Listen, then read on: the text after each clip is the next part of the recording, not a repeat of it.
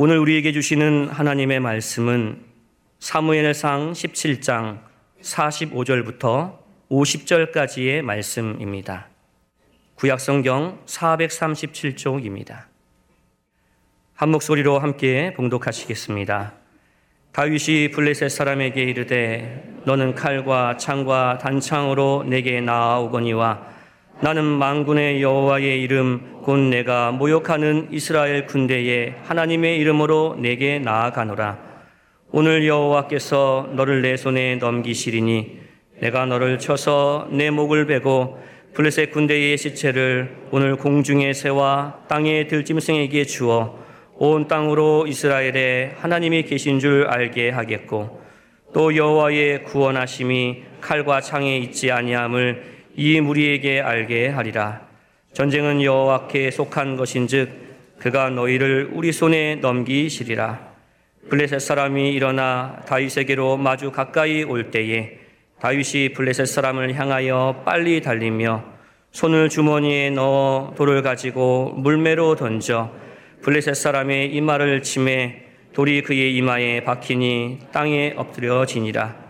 다윗이 이같이 물매와 돌로 블레셋 사람을 이기고 그를 쳐 죽였으나 자기 손에는 칼이 없었더라. 아멘. 여러분들은 에브라임 메슬로우라는 심리학자가 제기했던 인간의 욕구 발달 오 단계설이라는 것을 들어보셨을 것입니다. 사람에게는 낮은 단계에서부터 높은 단계 이렇게까지 다섯 가지의 기본적인 욕구가 있다고 그는 보았습니다. 맨 밑에 있는 욕구가 생리의 욕구, 먹고 배설하는 욕구 같은 것들, 그리고 이 욕구가 채워지고 나면은 그 다음에는 생존에 대한 욕구가 찾아오게 됩니다. 안전하게 살고 싶고 어떻게든 살아남고 싶다라는 이 욕구지요.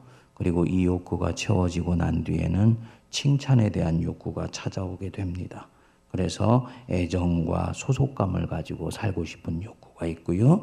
그리고 그 다음에는 다른 사람에게 존경을 받으면서 살고 싶다 하는 욕구가 찾아오고 맨 마지막에는 자신의 잠재력을 꽃피우고 좋은 것들을 위해서 자기 인생을 실현하고 싶은 자아실현의 욕구가 온다고 보았습니다. 사람이 무엇을 위해 생각하고 행동하고 때로는 다른 사람들과 경쟁하고 다투기도 하면서 살아가는지를 이해하는데 도움이 되는 학설입니다. 메슬로우는 이 다섯 단계를 제기하고 난 뒤에 한참 시간이 지나서 사람 안에 한 가지의 소중한 욕구가 또 있는 것을 보게 되었습니다. 자기 초월의 욕구입니다. 타인과 세상을 위해서 자기 자신을 기꺼이 내어놓을 수 있는 욕구도 사람에게 있다는 것을 알게 된 것입니다. 일종의 종교의 세계 속에서 일어나는 현상이라고 볼 수가 있는 것이지요. 영원한 것을 추구해 나가는 것. 신앙에 관심을 갖고 있거나 그리스도인으로 살아가는 사람들이 가지고 있는 욕구입니다. 저는 이 여섯 번째 단계를 쉽게 표현해서 하나님께 쓰임받고 살고 싶은 욕구다. 그렇게 말을 하고 싶습니다. 한 번 살고 가는 인생, 부평초처럼 이리저리 떠돌면서 덧없이 지나가는 것들에 자기 인생을 쓰지 않고 하나님을 위해서 하나님의 나라가 이 땅과 내 인생 속에 임하는 것을 위해서 자기 인생을 기꺼이 드리고 싶은 욕구, 쓰임받고 싶은 욕구입니다. 아, 나도 쓰임받고 싶다. 위대한 열망이요. 좋은 열망입니다. 하나님 아버지, 쓰임받는 사람 되게 해주십시오. 훌륭한 기도입니다. 저는 우리 모든 성도님들 한 분 한 분이 하나님과 하나님의 나라를 위해서 내 인생을 아름답게 쓰고도 조금도 아까워하지 않는 그런 믿음의 성도들 되시기를 간절히 축원드립니다. 그런데 우리가 보통 쓰임받는다라고 말을 할 때 쓰임받는 것을 어떤 직분이나 자격을 얻는 것과 동일시하는 경향이 있습니다. 혹은 사역을 통해서 다른 사람들에게 스포트라이트를 받거나 박수갈채를 받는 것을 쓰임받는 것이라고 생각하는 경향이 짙습니다. 그렇지 않아요. 신앙의 세계에서 내가 하나님께 쓰임받고 있다는 것은 그렇게 겉으로 드러나는 양상과 일치할 수도 있지만 전혀 다를 수도 있습니다. 제가 목사가 되었다, 혹은 세문안교의 목사가 되었다, 혹은 우리 성도님들이 교회 일을 열심히 하시다가 장로로 피택이 되었다. 안수집사가 되고 권사가 되었다. 그것이 곧 자신이 쓰임받고 있는 것을 뜻하는 것은 아닙니다. 이전보다 더 쓰임받을 수 있는 기회와 자격과 가능성을 갖게 된 것은 맞는데 지위와 자격을 얻는 것이 곧 쓰임받는 것은 아니에요. 내가 회사에서 중역이 되었다 혹은 사장이 되었다. 그것은 세상에서 하나님의 일을 할 수 있는 더 좋은 기회를 갖게 된 것이지요. 그 자체가 쓰임받는 것은 아닙니다. 예를 들어서 베냐민 지파 속에 있었던 농사꾼 사울이 하나님의 눈에 띄게 되어서 이스라엘의 초대왕으로 택함을 받지 않습니까? 사울이 어느 날 농사꾼에서 왕이 되었다고 해서 그것이 하나님과 그분의 나라를 위해서 이 사람이 이제부터 쓰임받고 있는 것은 아니에요. 이제 쓰임받을 수 있는 자리로 이 사울이 초대를 받은 것입니다. 그 초대받은 자리에서 어떤 열매를 맺느냐, 어떤 결실을 맺느냐에 따라서 쓰임을 받을 수도 있고 쓰임받는 자리로 갔지만은 일탈해버리고 이탈해버릴 수도 있습니다. 하나님의 사람으로 하여금 어떤 자리에서 하나님을 위해서, 하나님의 나라를 위해서 쓰임받을 수 있도록 나로 하여금 가능케 해주는 바로 그 길이 무엇이냐? 훈련입니다. 우리가 매슬로의 욕구 발달 오 단계설을 얘기를 하는 것은 우리를 우리가 인식하건 인식하지 못하고 있건 간에 움직이게 만들고 생각하게 만들고 몰고 가는 무엇인가가 무엇인지를 가르쳐 준다는 것입니다. 안전에 대한 욕구, 인간이 가지고 있는 기본적인 욕구예요. 그 안전에 대한 욕구는 모든 살아있는 것들은 다 갖고 싶은 것입니다. 그런데 이 안전에 대한 욕구를 하나님을 위해서 내려놓을 수가 있습니까? 애정에 대한 욕구, 사람에게 칭찬을 받고 존경을 받고 싶은 욕구, 그건 인간이라면 당연히 갖고 있는 것인데 그것을 여러분 하나님을 위해서, 하나님이 사랑하는 다른 누군가를 섬기기 위해서 내려놓을 수가 있습니까? 내려놓을 수 없어요. 어떻게 할 때까지는 그가 이런 안전과 존경과 애정과 소속과 심지어는 자기 자아를 실현하는 욕구까지도 기꺼이 내려놓고 내어 달려갈 수 있는 하나님이 자기 안에서 살아계신 하나님으로 부딪혀오고 그 하나님을 내가 사랑할 수 있기 전까지는 나는 이 메슬로우가 제기했던 다섯 가지 욕구를 내려놓고 싶어도 내려놓을 수가 없습니다. 그것을 내려놓을 수 있도록 자유함 가운데 내려놓고 하나님을 위해서 자유하게 살아갈 수 있도록 도와주는 것이 바로 무엇이냐? 훈련입니다. 이런 부분에 있어서 우리가 훈련을 받는다는 것을 마치 우리가 도구가 되고 수단이 되는 것처럼, 그래서 마치 우리가 인간인데 우리 자신을 어떤 하나님의 막대기나 하나님의 어떤 도구처럼 인식하는 것은 그것은 잘못된 인간관이지요. 사실은 인간이 가장 인간다울 수 있는 것은요, 우리 그리스도인은 고백합니다. 메슬로가 제기했던 이 다섯 가지 욕구로부터 우리가 출발하지만 우리는 결국은 거기에 매여 있지 아니하고 하나님을 위하여 우리 안에 있는 하나님의 형상을 온전히 이루기 위해서 그 다섯 가지 욕구를 기꺼이 내려놓고 더욱더 고상한 것을 추구할 때 거기서 인간은 비로소 완성되며 우리 인간 안에 있는 하나님의 형상은 온전히 꽃피게 된다는 것을 우리는 믿는 거예요. 그런 면에서 이 메슬로의 다섯 단계 욕구가 우리의 출발점이 될 수 있지만 이것들에 매여 있는 것은 결국은 하나님이 우리에게 주신 진정한 인간성을 꽃피우는 부분들에서도 걸림돌이 되는 것입니다. 훈련을 받는다는 것은 바로 뭐냐? 나로 하여금 나를 가로막고 있고 나를 묶고 있고 나를 포로로 꽁꽁 동아줄로 묶어놓은 이 욕구라는 감옥 속에서 나오면서 하나님을 향해 자유한 사람이 되어주게 하는 굉장히 소중한 은혜의 통로인 것입니다. 이것이 되어 있지 못하면은 우리 안에 쓰임받고 싶은 열망을 순수할 수 있지만 쓰임받지 못하는 경우가 대단히 많이 있습니다. 오히려 자리가 주는 책임과 권한이 자기 자신을 타락시킬 가능성이 점점 커지게 됩니다. 사울을 보십시오. 그는 쓰임받을 수 있는 기회를 결국은 놓쳐버렸지요. 오해 마세요. 이 사람이 기회를 놓쳐버렸다는 말이 사울이 권력을 빼앗겼다거나 부귀 영화를 잃어버렸다는 말이 아닙니다. 하나님께서는 사울을 버리신 이후에도 그로 하여금 자신의 왕위를 보존시켜 주셨습니다. 그는 결국은 블레셋과의 전쟁에서 포위가 된 뒤에 스스로 목숨을 끊었습니다. 누군가에게 권력을 찬탈당한 것이 아닙니다. 사실은 세상적으로 들어가 보면은 그는 왕으로서 누릴 수 있는 것들은 다 누린 사람입니다. 하지만 그가 왕으로서 남긴 삶의 족적과 결실의 내용을 살펴보면 그는 결국 쓰임받지 못했다는 것들을 알게 됩니다. 왕으로 있으면서 사울은 한 번도 이스라엘 민족을 하나님의 백성으로 견고하게 세워주지를 못했습니다. 살아계신 하나님을 자기 인생에서 드러내 보여주지를 못했어요. 다윗이 얼마나 사울의 충복이었습니까? 그런데 충복이었던 다윗을 질투심으로 인해서 경쟁자로 여기게 되었지요.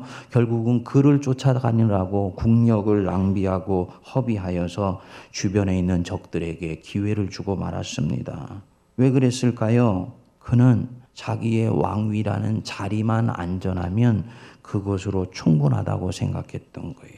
그것으로 쓰임받는 것이라고 생각했던 것입니다. 그렇기 때문에 전혀 훈련되지를 않았고 훈련의 자리에 자기 자신을 밀어넣으려고 하지도 않았습니다. 그리고 그렇게 훈련받지 못한 그의 신앙이 그가 삶을 살아가는 구석구석의 위기 순간마다 그로 하여금 하나님으로부터 일탈해 나가도록 만들어버리게 됩니다. 보이는 블레셋 군대의 힘보다 보이지 않지만 살아계신 하나님의 힘이 더 크고 강력하다는 영적 실제에 대한, 무엇이 진정으로 실제인가에 대한 기초훈련을 받지를 못했습니다. 그래서 블레셋이 쳐들어온다는 소식을 듣고 그 순간의 압박감을 이기지 못해서 선을 넘어버리고 제사장이 아니면 지낼 수 없는 제사를 집례한 이후에 전쟁에 나가는 큰 실수를 저지르게 되었던 것입니다. 이것은 우발적으로 일어난 충동이 아니었었습니다. 심리적 텐션, 긴장을 영으로 이길 수 있는 영적 자유함이 그에게는 없었던 것입니다. 아말렉 족속을 치고 들어갈 때 모든 살아있는 것은 다 죽이라고 명령을 받지요. 하나님께서 사무엘을 통해서 이 사울에게 직접 말씀하셨습니다. 하겠다고 했습니다. 그런데 토실토실한 양과 소까지도 죽이게 되면 혹시 백성들에게 욕을 먹을 것이 두려워서 여느 정치인처럼 백성들의 인기를 얻으려고 그것을 남겨두게 되었습니다. 하나님을 위해서 다른 사람에게 잠시 욕을 먹을 수도 있고 예수님처럼 수욕을 견딜 수 있는 훈련이 전혀 되지를 않았던 것입니다. 여러분, 하나님의 일을 하다 보면 여러분들이 하나님 때문에 오해받게 되는 상황들이 꼭 한두 번은 찾아오게 돼 있습니다. 여러분, 그때는 속상해 하시지 마시고 하나님 앞에 힘드시더라도 감사하세요. 아, 내가 예수님의 수준은 아니지만 주님 때문에 욕을 먹는 그런 믿음까지도 이제는 가졌다고 생각하셔서 내게 이 시험을 허락하시는 것이구나. 반드시 그런 순간이 와요. 이때 홀로 하나님 앞에 잠잠할 수 있는 훈련이 되어 있지 않으면 그 사람은 이것을 넘어가기가 힘듭니다. 사울은 바로 그 훈련을 받지 못했던 것입니다. 외로움을 감당하는 훈련, 단순하게 사는 훈련, 복종의 훈련, 인도하심에 내어맡기는 훈련, 그 이전에 하나님의 뜻을 그 복잡한 세상 한복판에서도 분별할 수 있는 훈련, 섬김의 훈련이 되어 있지를 못했습니다. 그렇기에 쓰임받을 수 있는 자리까지도 갔지만 쓰임받을 수가 없었던 것입니다. 오늘 본문에 보면 이 사울의 길과 이 사울의 길이 일탈해 나가는 순간부터 전혀 대조적인 길을 가는 사람을 만나게 해주죠. 누굽니까? 다윗이에요.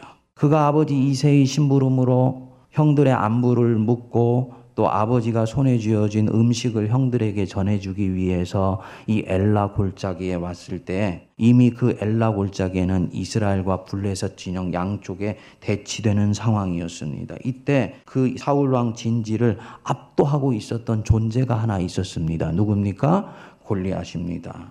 이 점 일 미터가 넘는 키예요. 거의 오십 킬로그램에 가까운 갑옷을 입고 창날 끝만 해도 칠 킬로그램이 넘는 어마어마한 창을 마치 손오공이 여의봉을 휘두르듯이 그렇게 휘두르면서 적진을 조롱하고 있었습니다. 이 골리앗에게 완전히 압도되어서 이스라엘 진 전체는 두려움과 공포에 가득 차 있었지요.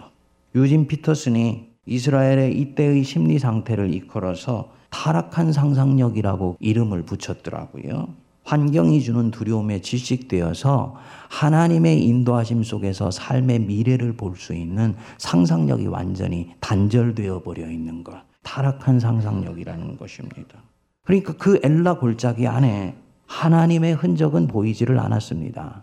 하나님이라는 말을 꺼내는 자체가 비현실적으로 느껴졌을 것입니다. 여러분들이 생존 경쟁터로 살아가는 세상과 아주 유사하지요. 회사 한복판에서 골리앗은 있을지 모르지만 하나님이라는 이름을 꺼내서 그 하나님의 이름을 주장하면서 치열한 생존 경쟁터를 뚫고 나가는 사람을 찾는 것은 쉽지 않은 일입니다. 바로 이 엘라 골짜기가 그렇습니다. 그래서 이쪽은 두려움과 공포, 저쪽은 이를 바라보는 이들의 조롱이 가득 찬 골짜기에 소년 다윗이 나타난 걸. 그런데 이 다윗은 양진영에 있었던 사람들과는 전혀 다르게 그 엘라 골짜기에서 벌어지는 일을 보게 돼요. 다윗이 볼 때는 그 자리에 하나님은 여전히 살아계시며 역사하시는데 하나님의 군대 이스라엘이 하나님을 잃어버리고 놓쳐버리고 있다는 것을 보게 되었습니다. 그래서 타락한 상상력으로 굳어져 버린 이스라엘 백성들에게 영혼의 드릴을 뚫어서 하나님의 상상력을 새롭게 불어넣는 것입니다. 그게 바로 이 십칠 장에 나오는 많은 내용입니다. 그래서 다윗이 시위하듯이 이 이스라엘에게 도전하지요. 사무엘상 십칠 장 이십육 절 여러분 한번 보십시오. 이 할례 받지 않은 블레셋 사람이 누구이기에 살아계시는 하나님의 군대를 모욕하겠느냐. 하나님이 다윗이 볼 때는 어떤 분이라고요? 살아계신 하나님 아버지예요. 하나님 살아계시고 하나님의 영광은 지금 이 순간에도 우리가 인식하며 그분을 신뢰하면 얼마든지 역사할 수 있는데 살아계신 하나님의 군대가 마치 하나님을 죽은 하나님처럼 대하고 있다는 것들을 보게 되었던 것입니다. 이 다윗이 너무너무나 속이 상했을 것 같아요. 그리고 그 살아계신 하나님을 이제 붙들고 이 전쟁판 전체를 완전히 새롭게 재구성하는 대반전을 시작하게 됩니다. 여러분, 이 엘라 골짜기에서 이스라엘 군대와 블레셋 군대 안에서 골리앗이 실제입니까? 하나님이 실제입니까? 실제라는 얘기는 누가 궁극적으로 힘을 가지고 있다고 보고 있느냐는 것입니다. 누구였습니까? 골리앗이었어요. 그런데 다윗이 볼 때 이 엘라 골짜기에서 궁극적으로 살아있는 실제는 누구였습니까? 골리앗이 아니고 하나님이에요. 성도들이 교회에 와서 예배를 드리면요. 예배를 드리는 그 순간에는 압도적으로 하나님이 살아계신 실제죠. 하나님한테 예배하니까. 근데 여러분들이 예배를 끝내고 세상 속으로 파송되어 간 바로 그 현장 한복판 세상이라는 엘라 골짜기로 갔을 때는 골리앗의 위용에 질식되어서 상상력이 완전히 타락해버리고 하나님 안에서 세상을 볼 수 있는 영적인 힘들을 급속하게 상실해버리는 경우들이 대단히 많더라는 것입니다. 그래서 하나님은 지극히 위축되고 초라해지며 심지어는 사라져버리기까지 하고 내 앞에 있는 골리앗이 내 인생을 지배하는 것처럼 보입니다. 주님이 보실 때는 상상력이 쇠퇴해버리고 마비되어버린 것입니다. 다윗은 그렇게 가지 않았습니다. 실제는 골리앗이 아니고 살아계신 하나님이시다. 그래서 다윗이 이 다른 사람들과 완전히 다른 모습으로 이 현실을 보는 방식이 결국은 전쟁의 판 전체를 완전히 역으로 되돌려 놓게 됩니다. 우리 같이 한번 사십오 절 읽어보겠습니다. 시작. 다윗이 블레셋 사람에게 이르되 너는 칼과 창과 단창으로 내게 나아오거니와. 칼과 창과 단창 뭡니까? 다 눈에 보이는 것입니다. 손에 쥐어지는 것입니다. 이거 붙들고 있으면 나는 안전할 수 있고 적을 물리칠 수 있는 것 같이 내게 말해주는 것입니다. 그리고 당연히 골리앗은 하나님을 모르기 때문에 칼과 창과 단창으로 내게 나와요.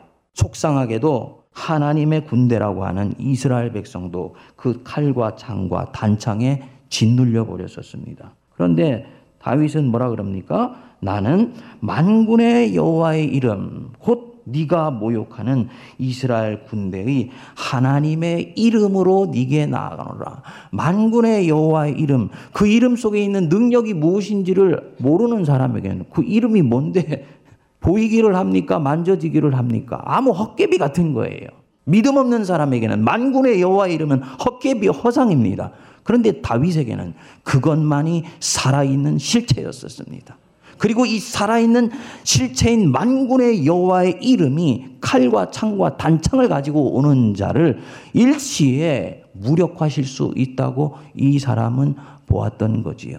그래서 결국은 어떻게 됩니까? 그가 단연코 얘기를 합니다. 사십육 절도 우리 같이 한번 읽어보겠습니다. 시작. 오늘 여호와께서 너를 내 손에 넘기시리니 내가 너를 쳐서 네 목을 베고 블레셋 군대의 시체를 오늘 공중의 새와 땅의 들짐승에게 주어 온 땅으로 이스라엘에 하나님이 계신 줄 알게 하겠고. 그대로 읽으면 굉장히 다윗이 잔인해 보이는데 그 얘기가 여러분 아니고요. 영적 상상이죠. 이것이요. 그렇죠? 예, 이스라엘의 타락한 상상력으로는 전혀 볼 수 없었던 새로운 세계가, 새로운 미래가 이제부터 너희들 앞에서 펼쳐지게 될 것이다 라는 것을 미리 보여주는 것입니다. 그리고 나서 그는 사울이 자기에게 입혀준 갑옷 잠시 입어봤다가 벗어버립니다.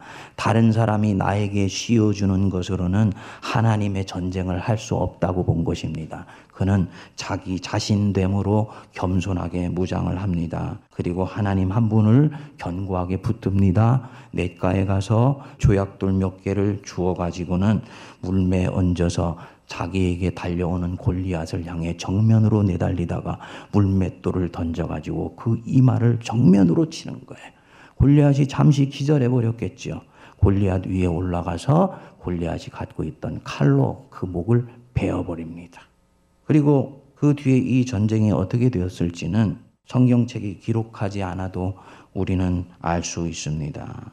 골리앗의 위용 앞에서 타락한 상상력을 가지고 어쩔 줄 몰라 했던 이스라엘 군대가 골리앗이 넘어지는 것을 보고 자기들이 살아계신 하나님의 군대였음을 깨닫고 화들짝 깨어나게 됩니다. 블레셋 진영으로 돌진해 나가게 되지요. 그리고 이때까지 하나님 아닌 골리앗 위에 자신들의 인생의 토대를 쌓아왔던 이 블레셋 사람들은 일시에 무너져 버리게 되고 하나님의 군대 앞에 추풍낙엽처럼 날아가 버리게 되는 것입니다. 여러분, 제가 지금 실감 있게 좀 잘 전하지를 못하겠는데요. 제가 이 전쟁 이야기를 하려고 하거나 다윗의 용맹스러운 믿음을 말씀드리려고 하는 게 아닙니다. 저도 옛날에는 이 십칠 장을 다윗의 믿음으로 읽었었습니다. 다윗이 이런 믿음을 가졌다. 그런데 저 자신이나 성도들의 삶의 세계로 들어가 보니까 믿음으로 설명되지 않는 부분들이더라는 거예요. 저나 여러분들이 믿음을 하나님에 대한 어떤 확신이나 교리에 대한 신념이나 전통을 사수하고자 하는 의지나 그분의 능력에 대해서 내가 신뢰하는 감정 정도로 여기게 되는 한 그런 믿음은 골리앗 같은 현실 한복판에서는 절대로 작동하지 않더라는 것입니다.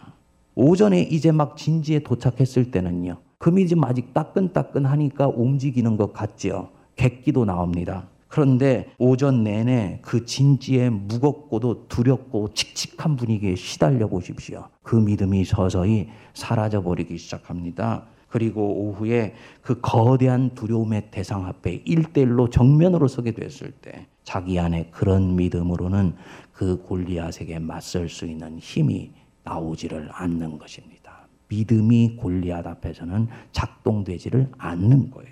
그럼 이 다윗에게선 무엇이 움직였던 것이냐? 다윗에게는 믿음이 제대로 설 수 있도록 하는 토대가 전혀 다르게 형성되어 있습니다. 다윗에게는 현실을 다른 사람과 전혀 다르게 보는 훈련이 되어 있었던 거예요. 뭐를 다르게 본다고요? 현실을요.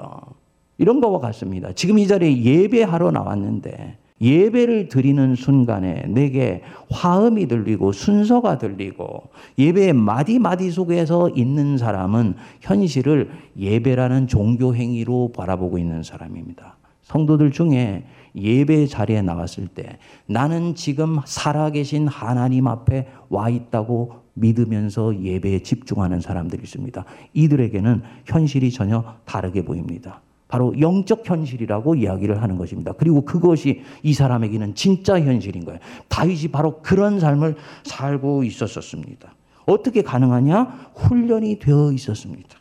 다윗이 이 골리앗 때문에 벌벌 떨고 있는 사울에게 저 하나님의 군대를 모욕하는 저 사람 나에게 맡겨주십시오 얘기를 하죠. 그러니까 사울이 뭐라 그랬냐면 야야 너는 소년이고 저는 장수다. 객기 부리지 말아라 얘기하지 않습니까? 그때 다윗이 말을 합니다. 삼십사 절 여러분 한번 보십시오. 다윗이 사울에게 말하되 주의 종이 아버지의 양을 지킬 때 사자나 곰이 와서 양떼에게 새끼를 물어가면 내가 따라가서 그것을 치고 그 입에서 새끼를 건져내었고 그것이 일어나 나를 해하려고 하면 내가 그 수염을 잡고 그것을 쳐 죽였었나이다. 무슨 얘기냐? 사울 왕이여, 지금 이와 같은 싸움판은 내가 처음 당하는 장면이 아닙니다. 나는 이와 유사한 장면을 이전에도 수없이 목격했었고 그 현장 한복판에서 연습하고 훈련했었습니다. 사자까지도 잡아 꺾어 죽인 내가 저 하나님의 군대를 모욕하는 할례받지 않은 저 사람이리까. 이 싸움은 이길 수 있는 싸움이라고 이미 훈련이 되어 있었던 것입니다. 그 이유를 좀 더 명료하게 얘기를 합니다. 삼십육 절 주의 종이 사자와 곰도 쳤은즉 살아계신 하나님의 군대를 모욕한 이 할례받지 않은 블레셋 사람이리까 그가 그 짐승의 하나와 같이 되리이다. 또 다윗이 이르되 여호와께서 나를 사자의 발톱과 복음의 발톱에서 건져내셨은즉 나를 이 블레셋 사람의 손에서도 건져내시리이다. 사울이 다윗에게 이르되 가라 여호와께서 너와 함께 계시기를 원하노라. 나를 사자의 발톱과 곰의 발톱에서 건져낸 자가 누구다? 하나님이시다. 하나님이 나를 사자에게서 건져내었다. 우리가 생각하는 하나님과 전혀 다른 하나님이에요. 예배당에서 찬양의 대상으로만 생각하는 하나님이 아니고 그 하나님 진짜 살아계셔서 내 가까이 계시고 필요할 때는 나를 도우시고 골리앗과 같은 세상 한복판에서도 그분의 이름을 주장하며 나아갈 때는 그 이름의 능력이 결국은 내 인생을 승리에 이르게 한다라는 것을 이미 경험했었고 그 삶을 반복해서 살아봤다는 것입니다. 훈련되었다는 거예요. 하나님의 임재 속에서 그 긴박한 순간에도 영적인 집중력을 발휘할 수 있는 훈련이 되었던 것입니다. 물맷돌도 마찬가지입니다. 사자를 그 가녀린 책으로 어떻게 이길 수가 있었겠습니까? 양을 사랑하는 마음에 어떻게 저 사자와 맹수를 나라는 소년이 이길 수 있을까 생각해 봤더니 물맷돌을 생각하게 된 것입니다. 맹수에 달려드는 그 이마 한복판에 정확하게 견고한 돌로 명중망시킬 수 있다면 이길 수 있다. 그래서 그 물맷돌을 던지는 연습들을 수백 차례, 수천 차례 했었겠지요. 그리고 바로 그 연습과 훈련이 역사적 전쟁터 한복판에서 판을 뒤집어엎게 만들어 놨던 것입니다.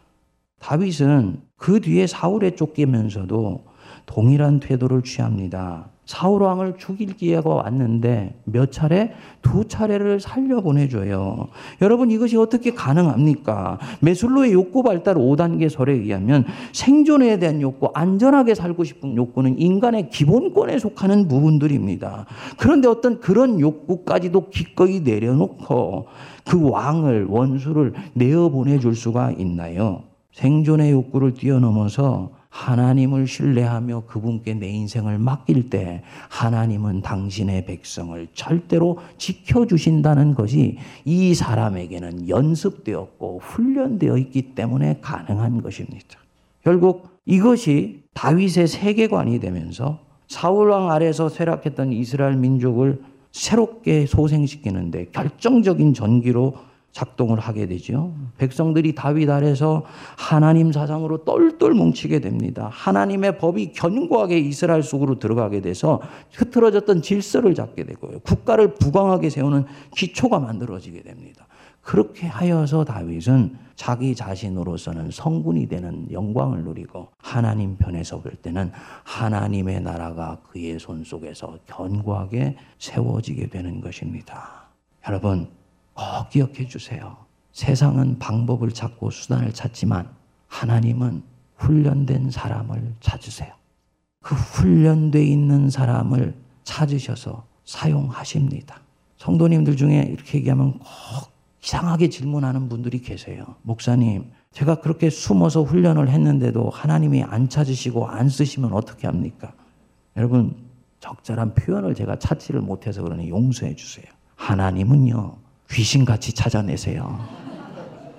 진짜로. 그분 자신과 관련된 일이기 때문에 하나님은 절대로 손해나지 않으세요. 여호와의 눈은 온 땅을 두루 감찰하사. 뭐라 그랬습니까?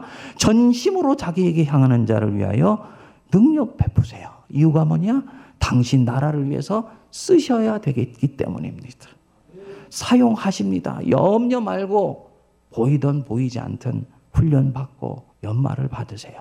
이 차 대전이 거의 마지막 고비에 이르러게 됐을 때 연합군이 승리가 바로 눈앞에 와 있는 것 같은데도 결정적으로 이 최종적인 승리를 낚아챌 수가 없었습니다.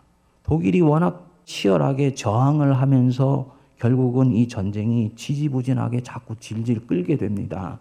그래서 이를 보다 못해서 미국의 루즈벨트 대통령이 공리를 하다가 당시에 연합군 총사령관이었던 웨스트포인트의 자기 동료 아이젠하워를 찾아가게 돼요. 그리고 자기의 고민을 얘기하게 됩니다. 전쟁이 끝날 것 같은데 끝나지 않고 지지부진하고 있으니 자네가 좀 방책이 있으면 나한테 가르쳐 주게 물었더니 이 아이젠하워가 기다렸다는 듯이 캐비넷 안에서 도면을 꺼내온 것입니다. 그래서 일 번 방책, 이 번 방책, 삼 번 방책을 차례로 설명을 해줍니다. 루즈벨트가 물었어요.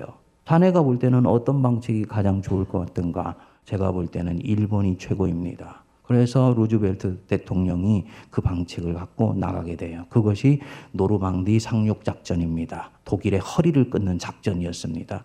루즈벨트가 그렇게 나가고 난 뒤에 루즈벨트를 보좌했던 보좌관이 아이젠하워한테 묻습니다. 방책을 준 것은 참 좋은데 제가 보니 당신은 좀 바보스럽습니다. 오늘 이 자리에 루즈벨트 대통령이 안 왔다면 당신이 만든 이 기가 막힌 방책은 나중에 전부 불수세계가 될 것 아닙니까? 하고 물었습니다. 그랬더니 이 아이젠하워가 유명한 말을 남겼습니다. 내 이 안을 쓰고 쓰지 않고는 하나님 손에 달려 있습니다. 필요하면 주님께서 쓰실 것을 나는 알고 있었습니다. 여러분, 쓰시고 안 쓰시고는 하나님 손에 달려 있습니다. 그리고 하나님은 당신이 이미 기다리고 계셨었기 때문에 그 사람 핀셋으로 꼽아서 쓰세요. 그러니까 우리는 쓰실까 안 쓰실까에 안달하지 말고 쓸 수 있는 사람으로 잘 훈련되어 가는 것이 무엇보다도 성도의 길이고 교회의 길입니다. 세상이 뭐라 그래도 교회에 희망이 있는 줄 믿습니다. 지금 이 설교를 여러분들이 듣고 있잖아요. 이게 교회에 희망이 있는 증거예요. 자기가 가지고 있는 기본적인 욕구까지도 하나님을 위해서 내려놓을 수 있겠느냐라고 도전할 때 나도 한번 그렇게 해보고 싶다라는 마음을 가진 성도들이 바로 이 교회에는 있어요. 욕구 발달의 오 단계설에 머무르지 아니고 자기 자신을 초월하여서 영원한 것을 향해 드리고 싶어하는 그런 사람들이 있고 그런 사람들을 위해서 교회가 훈련이 있는 동안에는 교회는 결국은 세상을 밝힐 수 있는 힘이 여기서부터 나오는 줄 믿습니다. 이렇게 길러진 사람들이 세상으로 나갔을 때요. 그 사람들이 결국은 세상을 살리는 것입니다. 아이젠하워 같은 사람, 링컨 같은 사람, 이런 사람들이 세상을 살리는 거예요. 그리고 이것이 하나님의 정치입니다. 사랑하는 여러분, 세상 정치 이렇다 저렇다 자꾸 우리가 욕만 하지 말고 하나님의 정치를 할 수 있는 훈련을 우리가 먼저 받을 수 있게 되기를 바랍니다.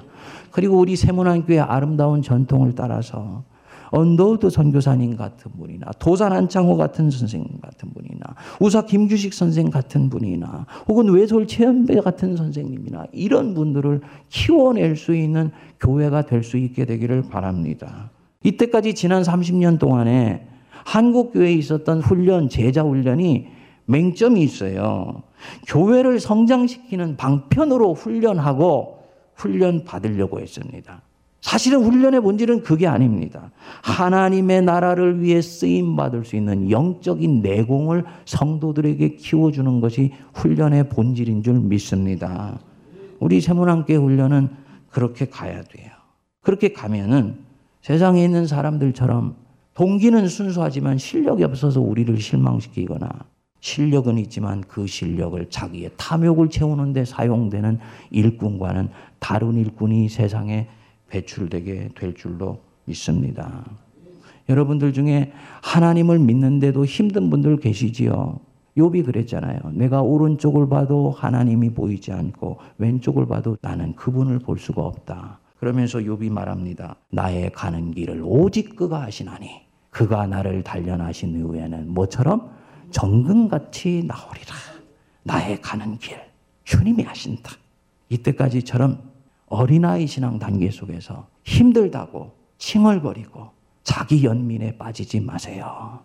하나님이 나를 그 자리로 밀어넣으신 건 믿고 그 인생 광야학교 속에서 나를 지금 훈련하시고 계시다라는 것들을 믿고 받아들이고 그가 나를 단련하신 후에는 정금같이 나온 것을 내가 확신하면서 훈련의 자리 속에서 주님을 집요하게 붙드시기를 바랍니다. 그렇게 됐을 때 저와 여러분들은 지금보다도 더욱더 주님을 위해서 순전하며 아름답게 쓰임받게 될 것이고요. 우리가 살았던 그 세대가 하나님의 나라를 전진시키는 일에 결정적으로 사용되게 될 줄 믿습니다.